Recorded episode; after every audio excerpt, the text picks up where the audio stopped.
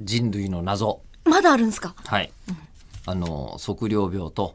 えっ、と、なんでローソンはコーヒーマシンを客にいじらせないのか という。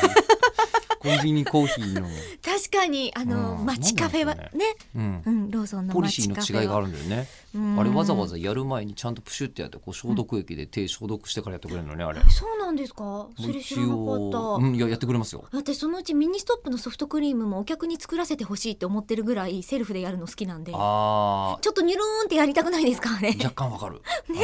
今までで一番テンションの上がった自分の食事の準備の一つって、はい香川県に行った時に、はいはいあのうどん屋さんあるじゃないですか、うんうんでうどん屋さん行ってセルフうどん店っていうのが東京にまだ全然進出してくる前だったから、自分で行くじゃないですか、はい一番テンションが上がるのが、こうさ子供の頃にでっかいこう麦茶を入れているはいこうあの麦茶サーバーみたいなあこーう野球部キュッひのね子るとかがそうそうそうそうよく飲んでるねタンクみたいなやつですよねそうそうそうそうあそこをキュッてひねるとうどんの出汁が出てくるっていうのがあったのが ちょちょちょちょ今までで一番テンションが上がったなっていうことに気がつきま した。うん、だから人間自分で作るということにはテンションが上がるというですね。そうですね、えーあれは楽しいかもこれも人類の謎。だって、うん香川県で行ったおうどん屋さんのほとんどが、うんあの麺を茹でる以外は全部私たちがやって食べますからねじゃあなんで麺は茹でさせないんでしょうね。そうなんですようんうん。そこが魂なんじゃないですかここやがっぱ人り、類の謎なんですかね。香川人。うんいやだから人類うどん県としては客に客にゆうんうどんを茹でさせると、うんえなんだろうなんか風習があるのかな。昔あのこおうー客にうどんをうん茹でさせた、うんあの店が潰れたみたいな店が潰れたぐらいだったらいいですけど、 もうそのせいでうんなんかその付近一帯が日照りに襲われたとか。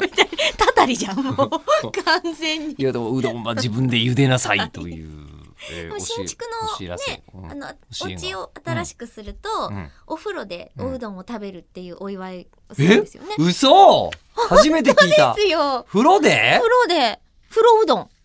風呂うどん本当に、ううんん新しいその新築のお家の中のお風呂も新築じゃないでいすやまあか確かにそうですけど、はいえそこに風呂桶で茹でるの腕違いますうどん違う湯出すのはおじいちゃんのええおじいちゃんを 茹でおてるえおじいちゃんの出汁を取るいや違う違う あののえおじいちゃんを、そのうんおじいちゃんとカツオ で違うの父さんかえら、ね、おじいちゃんはカツオって人でなければダメ なのだとしたらカツオというおじいちゃんで出汁を取もるう必死で探すよね、うんカツオカツオさんいませ